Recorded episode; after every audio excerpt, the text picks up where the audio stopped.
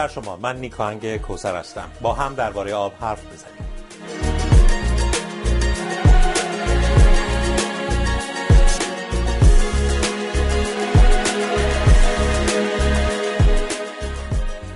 امروز بخوایم درباره رد پای آب صحبت بکنیم. یعنی برای تولید هر کالایی خیلی آب مصرف میشه. این آدمک های بیچاره دچار خوشسالی شدن. الان بگم چرا. آقای قد یک کیلو برنج در بیار. حالا با هم دیگه این کیسه برنج رو بگیریم بچونوریم دیدید چی شد برای تولید هر کیلو برنج چهار تن آب مصرف میشه حالا کجا شد دیدی آقای قد بلند یک کیلو گوشت در بیار حالا گوشتم با هم دیگه بچلونیم آفرین زور بزن زور آها دیدی چی شد برای تولید یک کیلو گوشت هم شانزده تن آب مصرف میشه حالا یه نفر تو یه تیشرت در بیاره.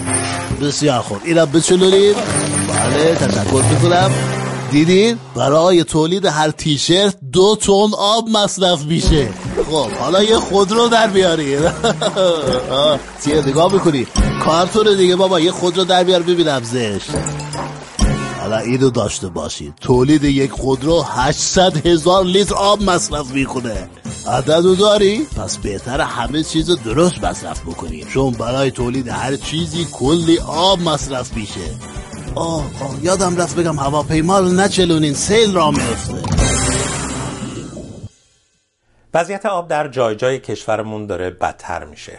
اومدن تابستون پیام آور روزهای آسانی نخواهد بود برای بسیاری از مناطقی که این روزها شاهد افزایش میزان گرما و همچنین کاهش منابع آب سطحی و آب زیرزمینی هستند. گزارش هایی که وزارت نیرو داره ارائه میده امیدوار کننده نبودند. برخی از سدها آب کمتری دارند و سدهای پر آب هستند که آبشون عملا به مناطق خشک راهی نداره. آبهای زیرزمینی وضعیت ناگواری دارند و بسیاری از آبخانها دارن خشکتر و خشکتر میشن به خاطر مصرف بیش از حد برای کشاورزی.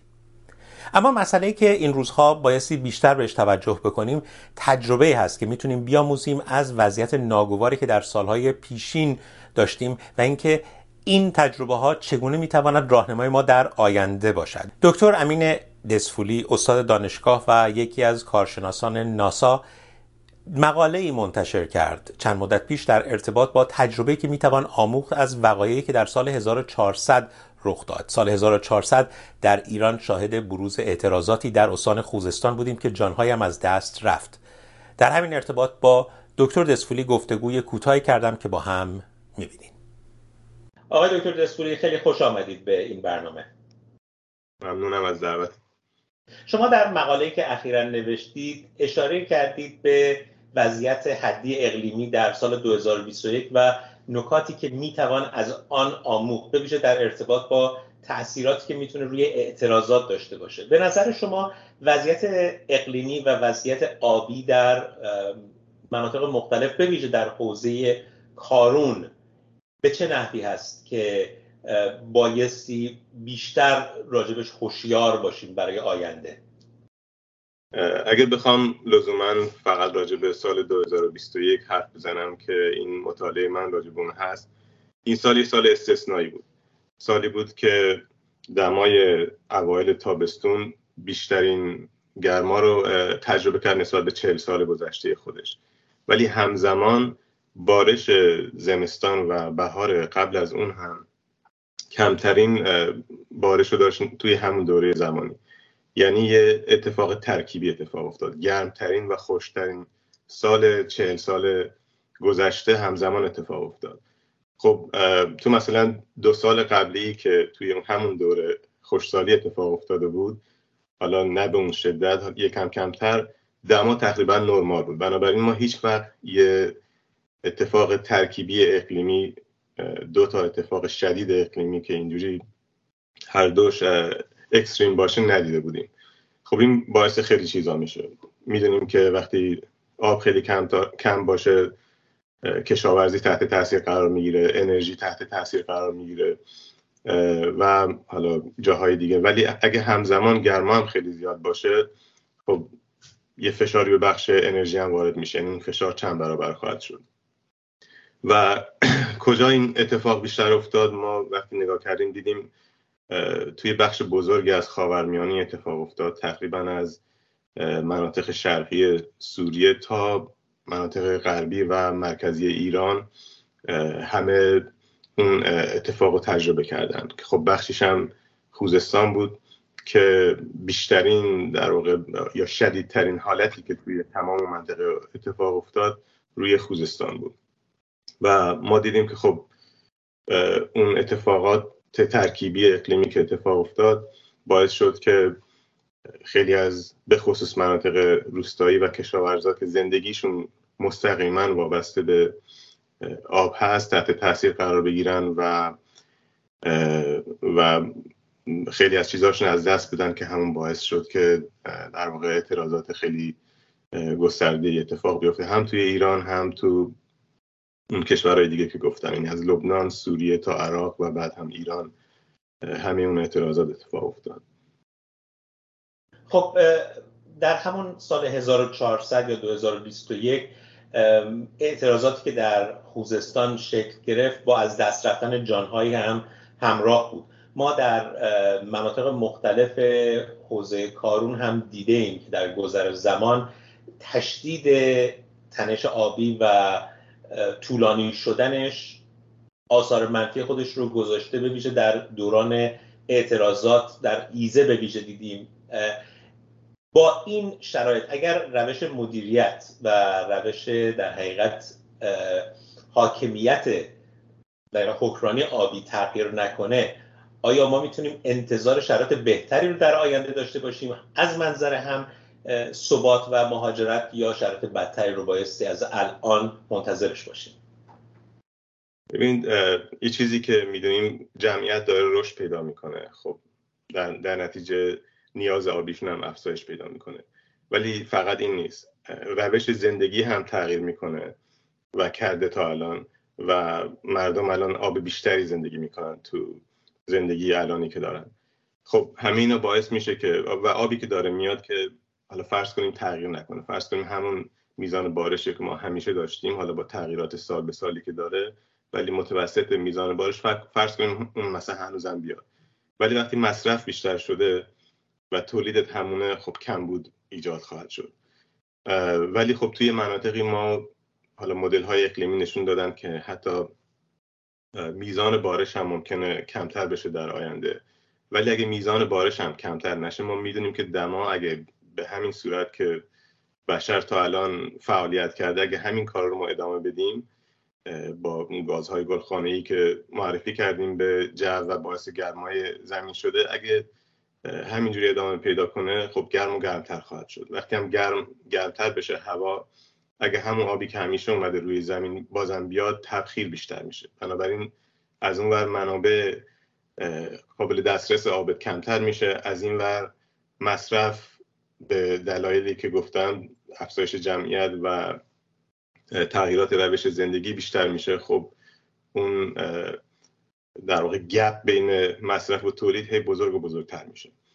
و وقتی حالا نه فقط روستاییان و کشاورزان حتی شهرنشینان وقتی که اون آبی که احتیاج داری برای مصارف اولیت تامین نشه چی کار می‌کنی؟ یا مهاجرت می‌کنی به جایی که یه مقداری اوضاع بهتره یا ممکنه درگیری های ایجاد بشه. حالا اول توی اون منطقه و شهر و حالا اگه مناطق وسیعتری هم اوضاع رو داره می‌تونه گسترده و گسترده تر بشه. از لطف شما خیلی متشکرم. ممنونم. در ایران متاسفانه کسانی هستند که سدسازی های غیر اصولی وزارت نیرو رو براش تبلیغ هم می‌کنن و در خارج از ایران هم کسانی هستند که این سدسازی ها رو سعی می‌کنن با تفسیرهای اشتباه نرمالیزه کنند صد گوتوند نمونه ای از سدهایی است که متاسفانه آثار منفیش منطقه کارون رو در بر گرفته و اثر منفی اون رو خیلی از کشاورزان در سالهای بعد از آبگیری به خوبی لمس کردند اما صد دیگری که مدتها کارشناسان هشدار می‌دادند اما نادیده گرفته شد صد چمشیر بود. صد چمشیر برای رود زهره. متاسفانه الان داره به همون وضعیتی می‌رسه که هشدار داده بودن کارشناسان. طرفداران آبگیری صد چمشیر و توجیه کنندگان ساخت این صد که رفقایی هم در شرکت های مشاور داشتند می‌گفتند که اگر مشکلی وجود داشت در آینده خوب خرابش می‌کنیم. اما خراب کردن یک صد هزینه های بسیار زیادی دارد و می‌تواند برای محیط زیست هم باز آثار مخربی بر جای بگذارد. در اون زمان کارشناسان هشدار می‌دادند که اگر صد چمشیر ساخته شود آب به خاطر تماس با سازند گچساران شورتر خواهد شد. امروزه می‌بینیم آبی با شوری کمتر وارد صد میشه و خروجی نهایتا به شوری می‌رسه که چندان قابل استفاده نخواهد بود. دکتر حسین آخانی یکی از فعالان محیط زیست و استاد علوم گیاهی دانشگاه تهران که یکی از کارشناسان خوب بومشناسی هم هست رفته به اون منطقه و داره گزارش می‌کنه.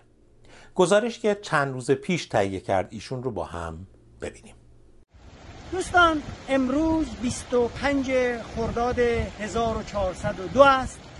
و من به اتفاق دوست عزیزم جناب آقای مهندس علی پور.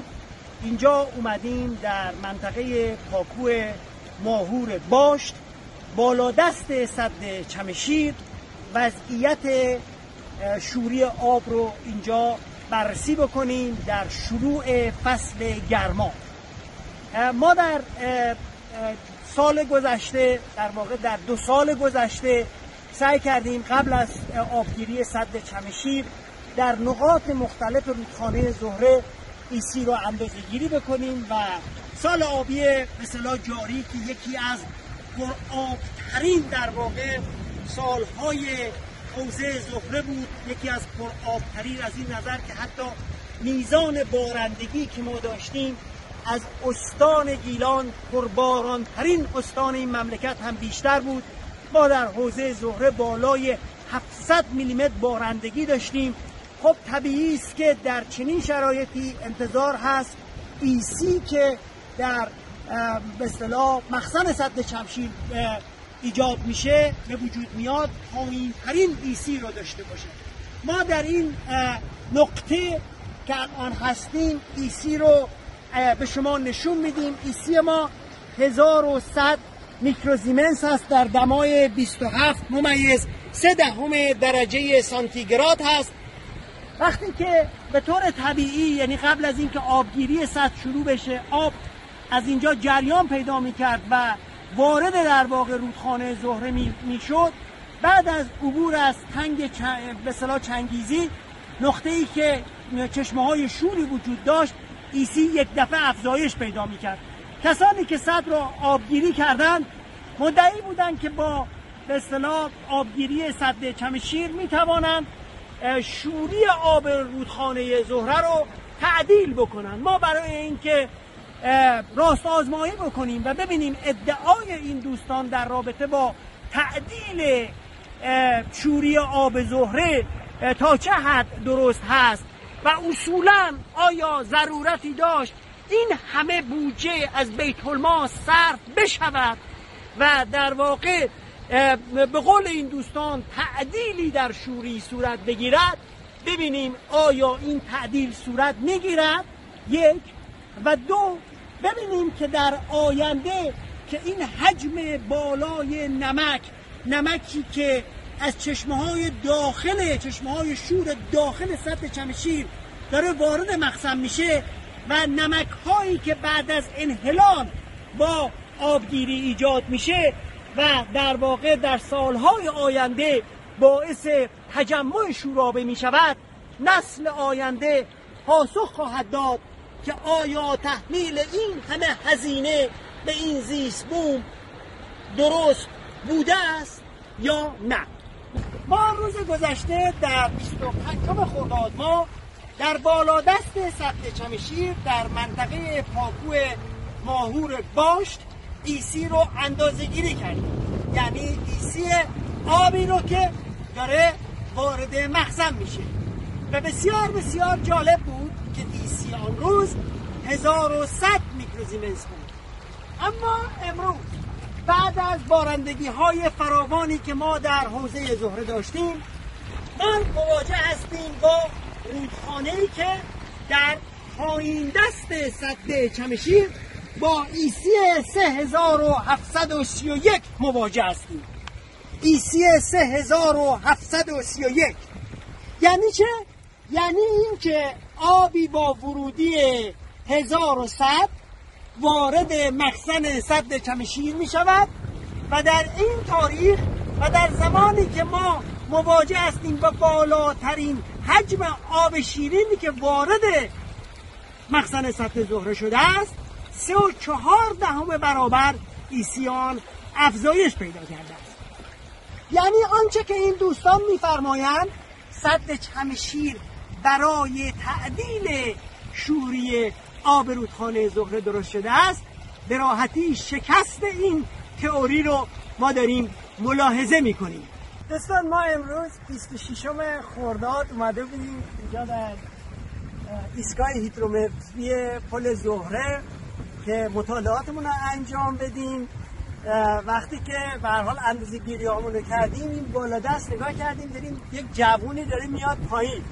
اولش یه ذره جا خوردیم. گفتیم نکنه این وزارت نیرویی ها متوجه ما شدن و اومدن اینجا احتمالا برای ما سر درست کنن. وقتی که به حال دیدیم این جوون عزیز به ما نزدیک شد. دیدیم ایشون از دوستان و رفقای ما هست. من واقعا احساس عجیبی به هم دست این احساسی که دیدم که خدا رو شکر این سرزمین تنها نیست. خدا رو شکر ما هم تنها نیستیم.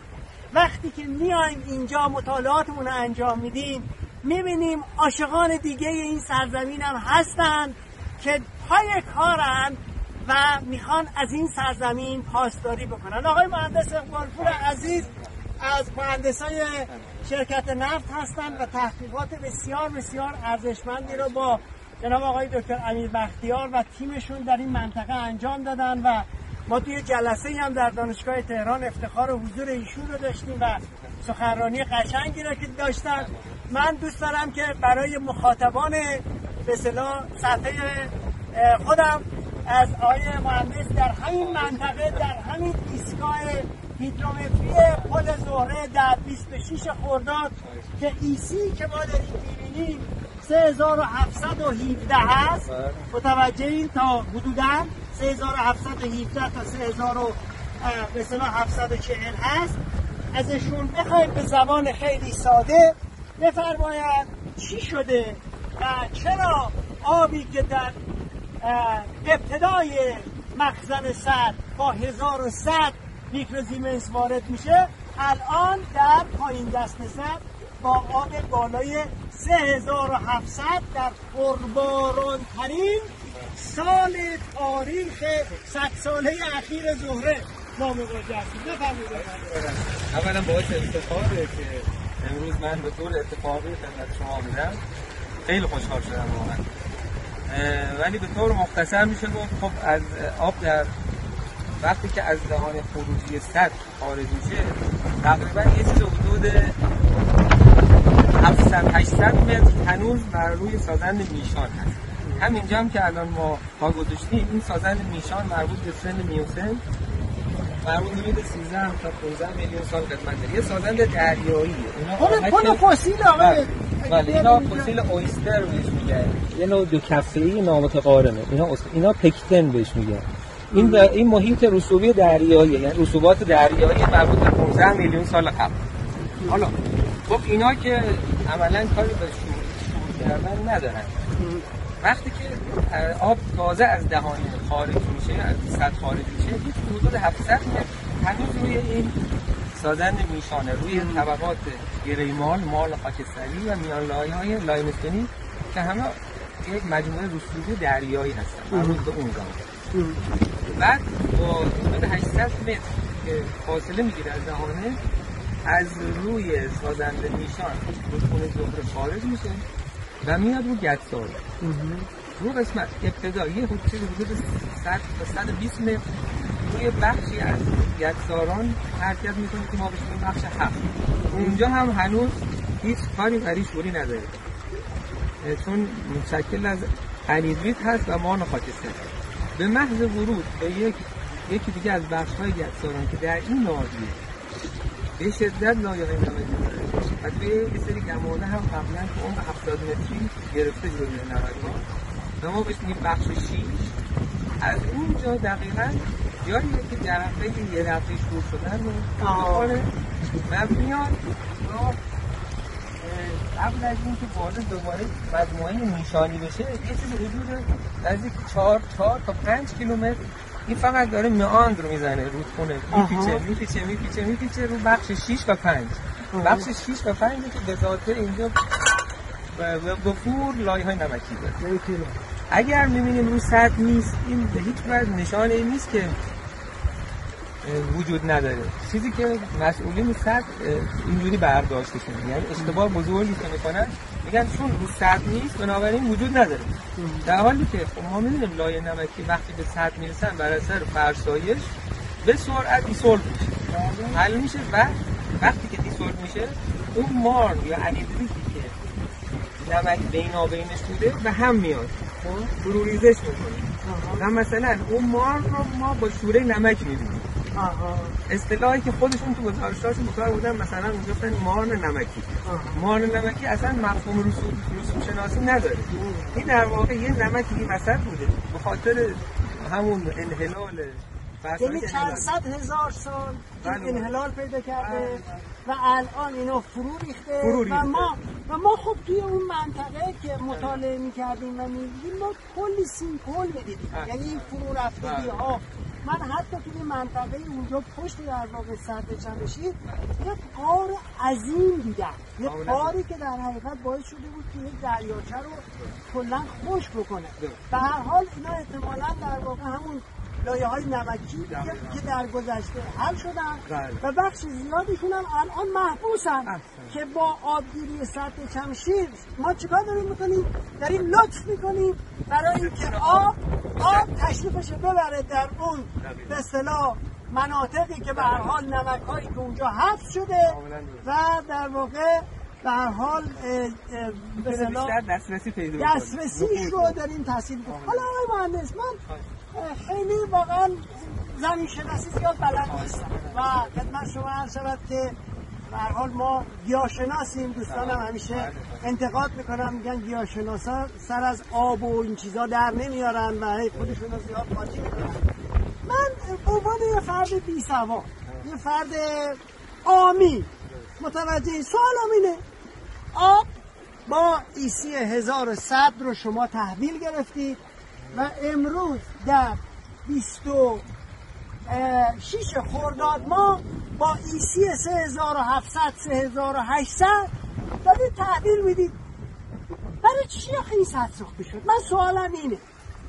شما به حال مهندسید که با زبون اینا رو بیشتر می‌فهمید. من بگیم آخه مثل چی ساخته شد؟ چه, چه نفعی داره که ما نمک رو بیایم در یک مخزنی که حدود بالای دو میلیارد متر مکعب در واقع ظرفیت داره؟ نمک اونجا حبسش بکنیم نمه چی؟ مثلا به نظر می‌رسه اینا فقط یعنی یه خاص بشنگایی که یکی از رودخونه های جنوبی کشور که صد بزرگی تجربه نکرده اینم باید حتما روش صد می‌زدن. و دلیلش فقط همین. به ای که اصلا هیچ دیدی نسبت به داشته باشن که بابا جان وقتی اون رودخونه از حاج قلنده خارج میشه 70 درصد مخزنش روی سازند گچسارانیه که مملو از نمکه. اونجا رو تو دانشگاه تهران که سکشنایی که خدمتتون آورده بودیم بله. پرزنت می‌کردیم اینا تماما همون لایه هایی که زیر زمین ما توی زیر ناودیس کاردریگون حاوی نمک بودن همونا اومده بودن. به قول ما میگیم expose شده. بله. یه اصطلاح قشنگ میگه به کار موضوع میگه نبش قبر. یعنی فرسایش exhumation انجام میده. نبش قبر می‌کنه. اینا رو می... روشونه مثل همین درست کاری باستان شناسی هست. بله. یواش یواش کوزه ها رو میان. طبیعت مدام در حال همچین کاری هست یعنی با اون جاروی فرسایش مدام به مرور داره او کوزه های زیر زمینی رو میاره بیرون. حالا اینا چیه؟ ساختارا استراکچره که تو عمق بودن. یعنی شما یکم اون طرفترش می‌بینی یه عالم لایه نمکی همون رو آورده برات بیرون. تنها و تنها این که ما می‌دونیم در عمقای مختلف. چرا؟ چون اصلا ما لایه نمکی به شکل سنگ نمک هم در بابا منیر دیدیم. بله من خودم بله آره. بله. تو عمقای مختلف ممکنه اینا باشه و به قول شما. من فکر می‌کنم اینا فقط همین یک نوع هوس صد سازی که یعنی دارن که اعتیاد اعتیاد. به صد اعتیاد سازی به صد سازی. یعنی ما ده ها هزار میلیارد پول مملکت رو بیایم خرج بکنیم. بخوایم تنها رودخانه که در این مملکت باقی مونده بود این رو هم بزنیم و بعد بیایم در واقع کیف بکنیم به امید کنار رفتن کسانی که محیط زیست رو نابود می‌کنن و ساکت شدن کسانی که توجیه می‌کنن این نابودی رو تا درودی دیگر